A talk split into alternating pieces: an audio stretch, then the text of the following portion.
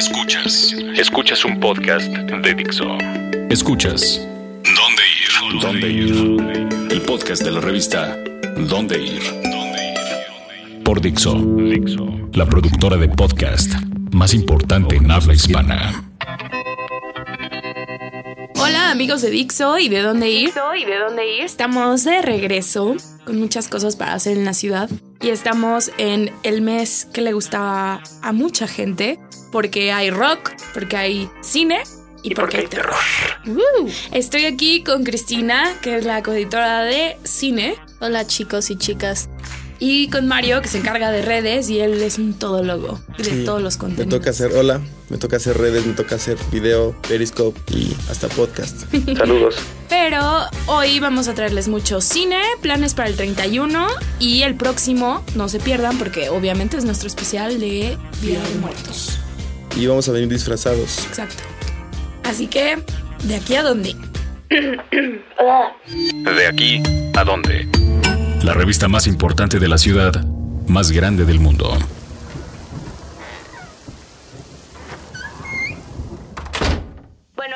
Bueno, yo antes que nada quiero darles dos planes que me parecen increíbles para el 31 en específico de música.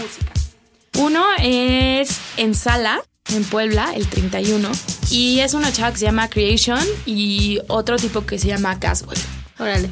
Los dos son súper eh, extraños. Si les gusta un poco The Antwoord, esta onda así como Rita Ora, etc. Ellos dos los van a hacer bailar, divertirse. Tuvimos una entrevista con Creation, que ella vive en Los Ángeles, y me explicó un poco de lo que espera. Así que pueden leerla aquí abajito. Y también váyanse a divertir, pero también disfrazados. Yo creo que es una de las mejores cosas del 31, ¿no? Sí, es divertidísimo. Todo el mundo aplica todo para disfrazarse, ¿no? O sea, ya esa fiesta de cumpleaños, comida familiar, es divertido. ¿Tú sabes de dónde viene eso, Mario?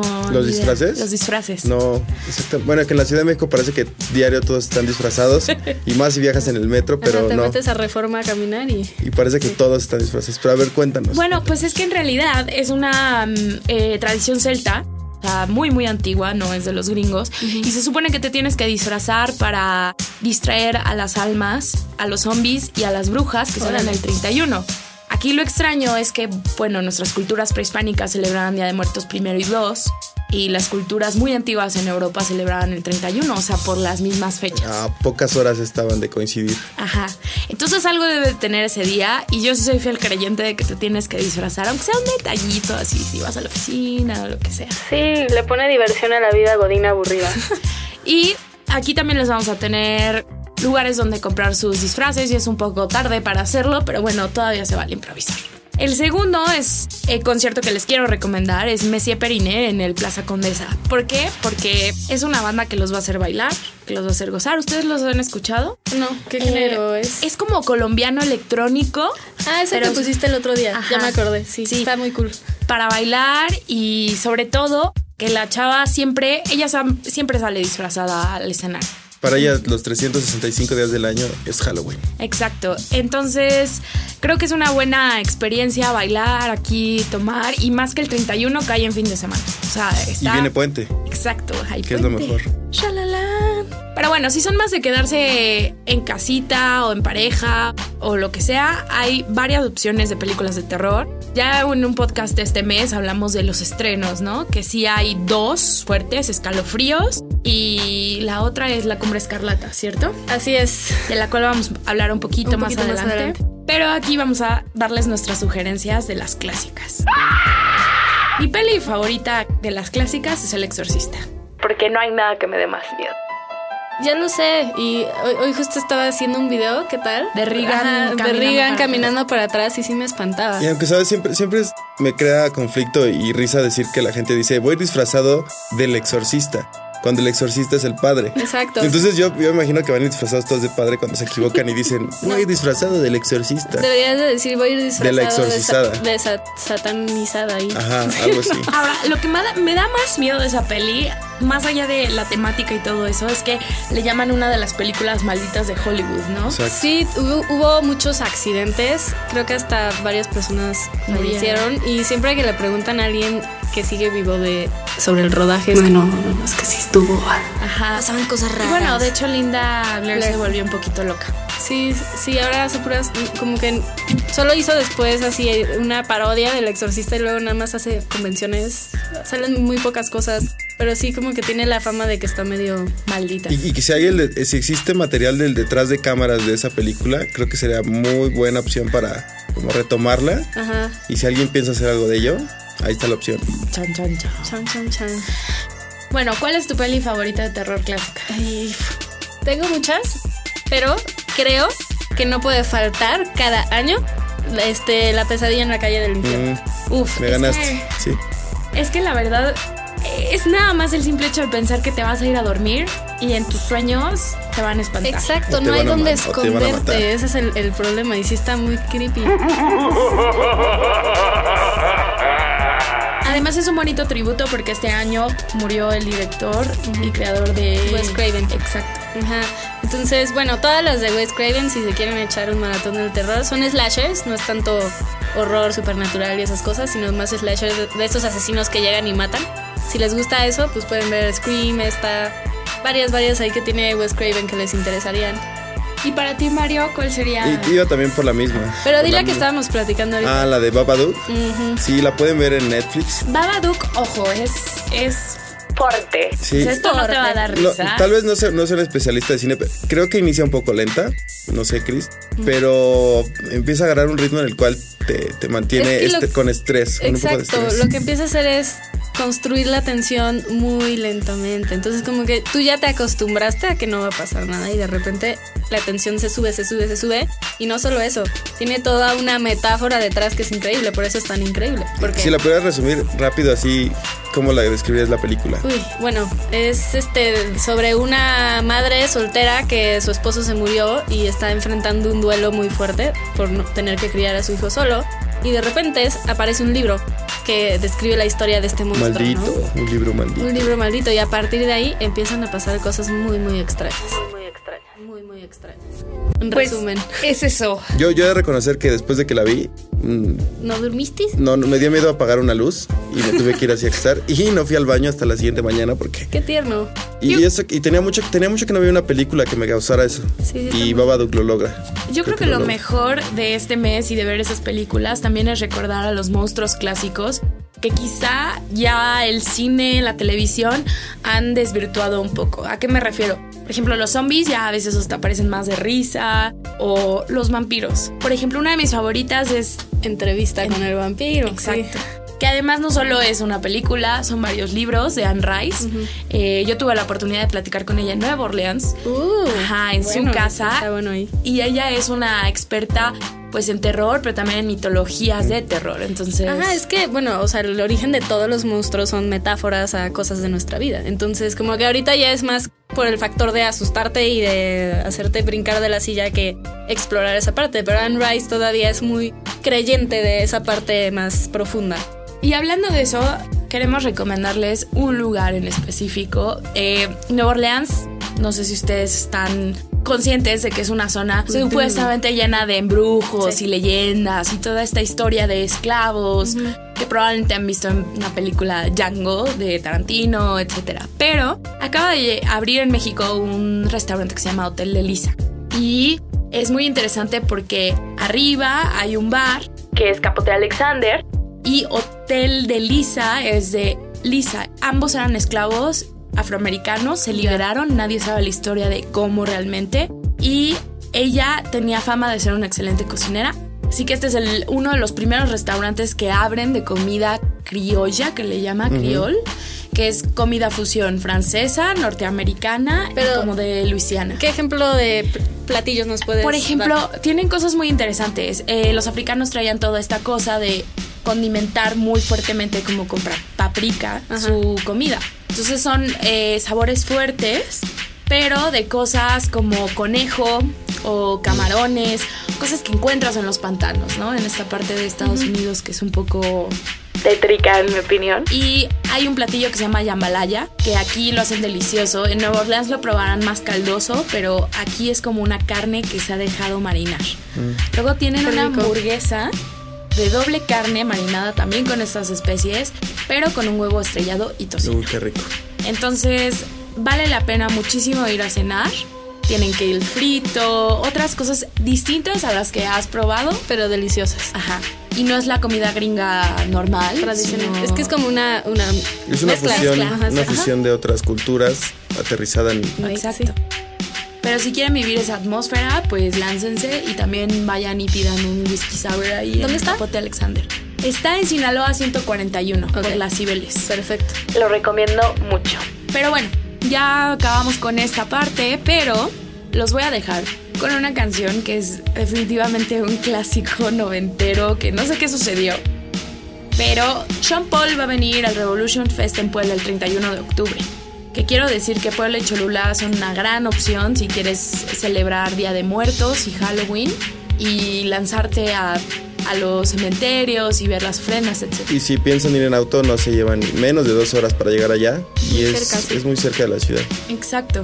Y pueden ir a ver a Sean Paul, a Caifanes, a DLD, a Jimena Sariñana en este Revolution Fest con la pirámide Cholula de atrás. Así que los dejo con una canción que es clásico, clásico. I'm still in love with you. Well, in come the thing them call a broken heart. This blessed love will never part. You don't know it from the start. Me tell them say a dirty, yeah. A Sean Paul and Sasha, come sing for them, baby. Though you make me holler, though you make me sweat, I can't get your tenderness. Still, I can't get you off my mind. What is it about you, baby? I just a dirty, dirty love.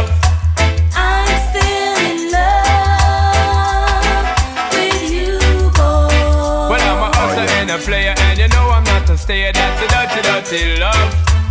I'm still in love with you, boy. So, girl, you try to understand that a man is just a man. That's a dirty, dirty love. I'm still in love with you, boy. That's the loving from the start, but you know we're at the part. That's the way I give my love.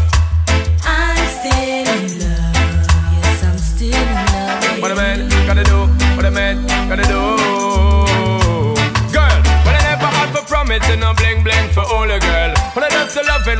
Fling fling control a girl. And I make your head swirl, and I make your body twirl, and I make you wanna be my one and only baby girl. Night after night, give you love to keep you warm. Girl, you never get this kind of loving from your bond. I know you want your cats, and me just can't I perform. love you, baby. I do you get the little loving of a You God. don't know how to love me. I and I know no time for no kissing and Not chow. even how to kiss me. I do me take your little advice down. I don't know why. Baby girl, baby girl, baby girl, baby girl. I love you, baby. I a dirty, dirty love. I'm still in love with you, boy. Well, I'm a hustler and a player, and you know I'm not a stayer. That's a dirty, dirty love.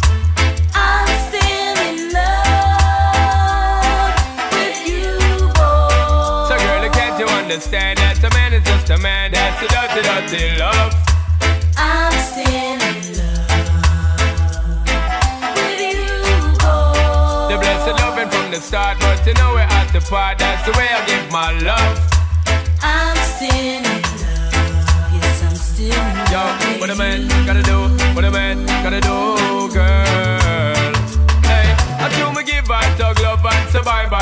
But turn around, she ask a question, why, why, why?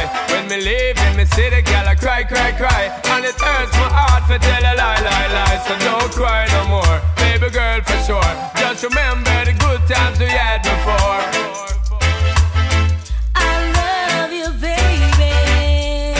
I know you get the little loving and me You gone. don't know how to love me. I and I know no time for no kiss up, no Not charm. even how to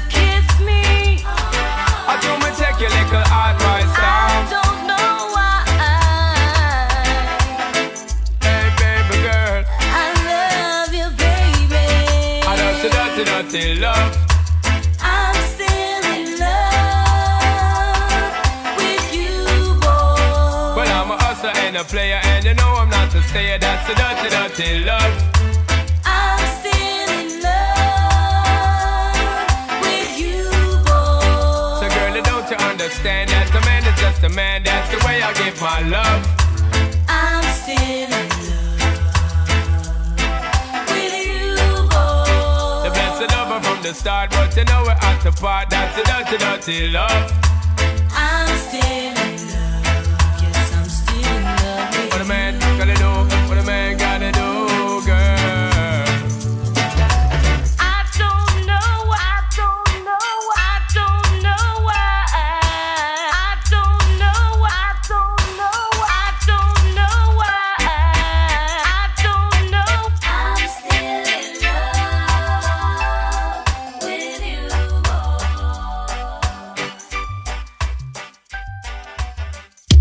Plan en corto. Plan en corto. ¿Qué hacer y dónde ir esta semana?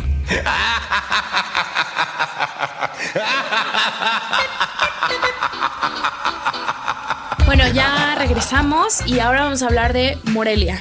¿Por qué vamos a hablar de Morelia? Cuéntanos. Pues porque es nada más y nada menos la fecha del festival de cine más importante de México. Y este, y hay muchas cosas este año muy interesantes.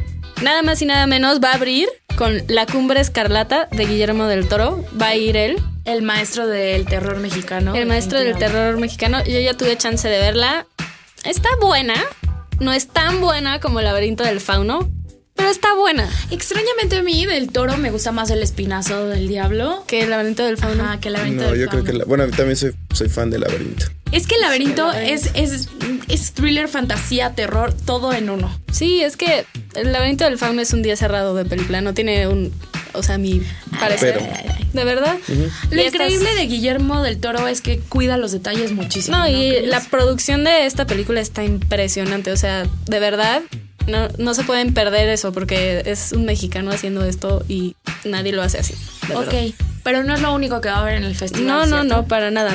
Pues la selección oficial mexicana está compuesta de 90 títulos que les recomiendo más bien que se metan a checar a ver qué les interesa. Muchos nombres, la verdad, son desconocidos, pero lo padre de un festival es que vas y te encuentras muchas sorpresas, ¿no? O sea, te metes a... a- así de, ay, esta pues es la que me queda a la hora y sales con una película que te encantó. Pero... eh, Cine, cine, cine, cine. es cine al 100%. Pero lo más interesante de Morelia es la semana, lo que llaman la semana de la crítica, que es este. mm, Traen todas estas películas que estuvieron presentes en la. en, Cannes, en el Cannes de este año. Entonces, este año vienen varias interesantes como Lobster, La Tierra y la Sombra, Paulina, Paulina, perdón. Ni el este, Sleeping Giant, todas estas que ganaron alguna cosa así como guion o la mejor película o todas esas cosas. Y ojo, lo interesante de un festival de cine es que muchas películas a veces no llegan a estrenarse a- en México a nivel comercial. Entonces definitivamente vale la pena lanzarse. Morelia es un lugar perfecto porque puedes lanzarte el fin de semana del 31, ver películas y el primero y dos irte a Pátzcuaro a celebrar sí. muertos. Entonces creo que queda súper bien. El plan perfecto para aprovechar el puente lo tienen ahí. Sí, la verdad es que sí. Aparte son dos fines de semana. Digo, empieza hoy, que hoy viernes, Ajá. y se extiende hasta el próximo fin de semana. Pero lo padre es que aunque acaba, este, siguen pasando las películas. El cir- Entonces, y el circuito también viaja en la República de ganadores y ciertos títulos. Y, en la- y los que nos quedamos en la ciudad hay alguna opción de Sí, de hecho, acercarnos al sí, festival? Cinépolis tiene todo el tiempo, o sea, después del festival, tiene todo el tiempo funciones, así que igual métanse a checar. Y aparte, en Cinépolis Click eh, pasan muchos de los cortometrajes que, que están en, en Morelia y este, pues, de la selección. Entonces ahí te puedes echar los cortometrajes en tu casa. Perfecto. Y hablando también de cine, se viene Mórbido, que ese sí, Mórbido es para fanáticos del terror. Sí, es fanáticos del terror. Todas estas películas súper extremas y extrañas y gory. y- Así la gente que le gusta el terror en serio se debería de dar una vuelta. Es este en Puebla. igual. Del 28 al 13 de noviembre, ¿cierto? Así, así es. En Puebla, eh, antes era en, en Michoacán, Ajá. pero lo decidieron cambiar después de varios problemillas que tuvieron. Que no está mal, eh, porque siempre es bueno refrescar un festival, pero definitivamente en Puebla están pasando muchas cosas y como dice Mario, muy cerca del DF. Hay veces que creo que te tardas dos horas en recorrer un punto A a un punto B en la ciudad y lo podrías aprovechar para irte a Puebla. Sí, temprano, ¿no? Y es igual que ir de, no sé, satélite a Santa Fe o alguna de esas. Lo increíble en Morbido, yo sí he tenido la oportunidad de ir, es que mm, vuelven al festival como una experiencia estilo Comic Con. La gente se disfraza, eh, los fanáticos del terror están súper abiertos a explicarte cosas. O sea que puedes estar viendo una peli junto a Jason o junto a Freddy Krueger. Son o- más clavados que eso. O sea, en realidad es así como a mí me tocó en un Morbido en donde fueron los directores de Rec Ya. y había una chava que iba disfrazada igualita a la niña de Madeiro. Ok. Y yo no, o sea, no podía ni verla, así de, no puede, no puede ser. Me gusta espantarme, soy una persona sensible, sí se- me espanto con facilidad, pero definitivamente si eres fanático de cualquier tipo de género terror thriller, mórbido es el lugar en el que tienes que estar.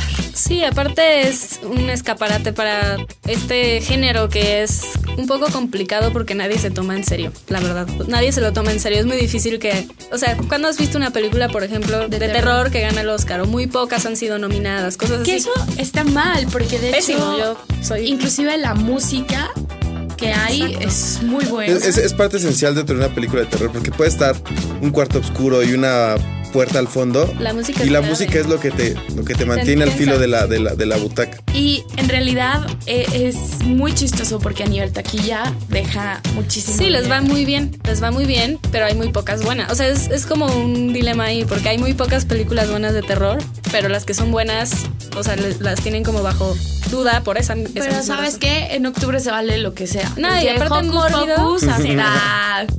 La verdad, y Mórbido es, es un festival que tiene importancia a nivel mundial. Sí, no, sí. O sea, por ejemplo, esto- estaba vi- viendo que va a venir Joe Dante, que es el director de Gremlins y Piraña. Ah. O sea, un icono de los 80. Entonces, Sí, Definitivamente. cosas así se pueden encontrar. en mórbido. Que no digan que los mexicanos no vamos al cine, que no lo disfrutamos. No, hay de todo, o sea, todo tipo de festivales, ¿no? Aquí Sobre todo yo creo locura. que somos como un país muy obsesionado con el terror. Sí, nos Sí. Nos encanta. encanta todo lo... Sí, lo mórbido.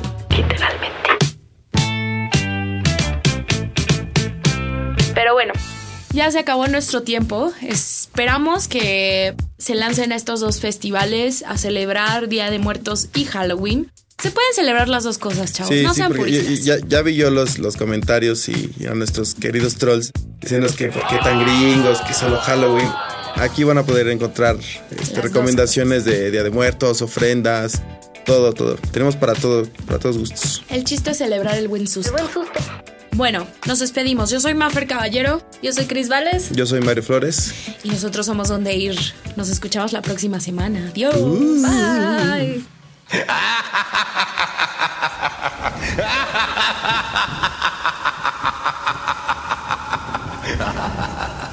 Dixo presentó el podcast de la revista Dónde Ir. El diseño de audio de esta producción estuvo a cargo de Aldo Ruiz.